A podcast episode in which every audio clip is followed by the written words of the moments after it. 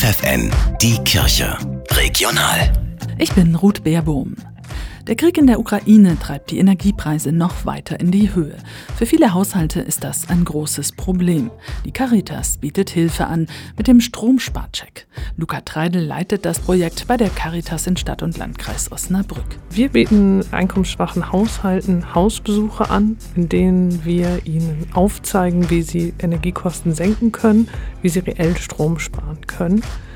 Das machen wir insofern, dass wir in die Haushalte gehen, eine Bestandsaufnahme machen. Was haben wir an Elektroartikel da?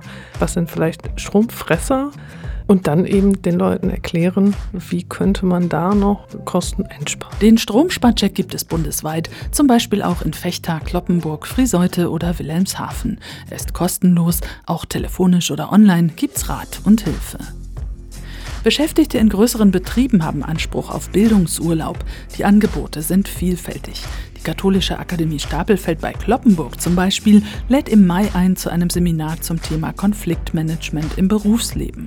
Gut mit Konflikten umgehen zu können ist wichtig, betont Seminarleiterin Cornelia Schmedes. Sie möchte mit den Teilnehmenden an ganz konkreten Erfahrungen und Konflikten arbeiten. Um dann wirklich mal zu schauen, wie kann man auch reagieren, so ein bisschen laborartig die Sachen mal auseinanderzunehmen, um zu gucken, was kann man im Grunde dann auch letztlich tun. Mit Konflikten und Krisen im Berufsleben besser umgehen lernen, darum geht es im Bildungs Bildungsurlaubsseminar vom 10. bis 12. Mai in der Katholischen Akademie Stapelfeld bei Kloppenburg.